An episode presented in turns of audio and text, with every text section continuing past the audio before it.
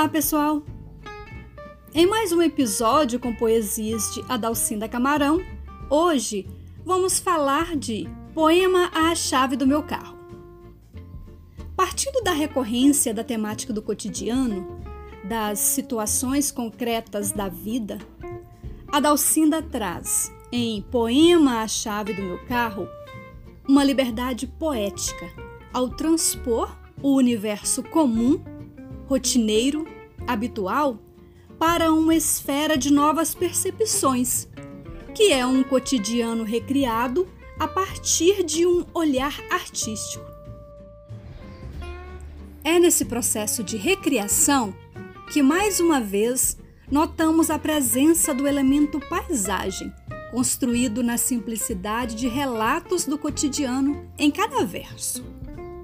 Estudar essa construção poética de Adalcinda é como diria Gaston Bachelard na Poética do Espaço, fazer um estudo do fenômeno da imagem poética no momento em que ela emerge na consciência como um produto do coração da alma.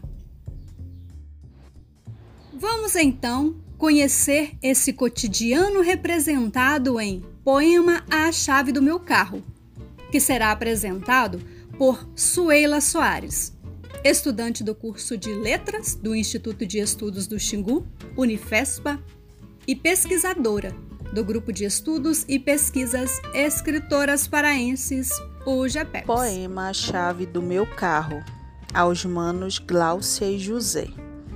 Livros sobre a mesa não se parecem contigo nem comigo não quero sugerir que nós nos parecemos. Espetado a folhinha, um bilhete em garranchos pedindo que eu escreva um poema, sem as palavras chatas da poesia.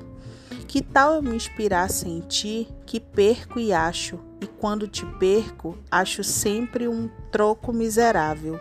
Nos invisíveis esconderijos empoeirados da gaveta, já imaginaste o que seria de mim ontem se não chegasse a ideia de resolver o lixo de três dias?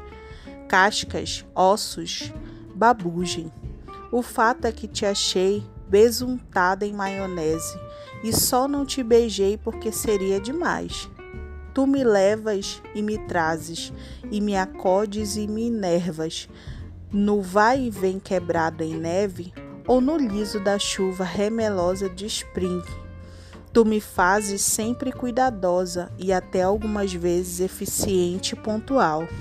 Nesta mesa de sono, onde os livros bocejam de sabedoria, tu me esperas de olhos longos, emborcados de juízo, não de cansaço como os meus.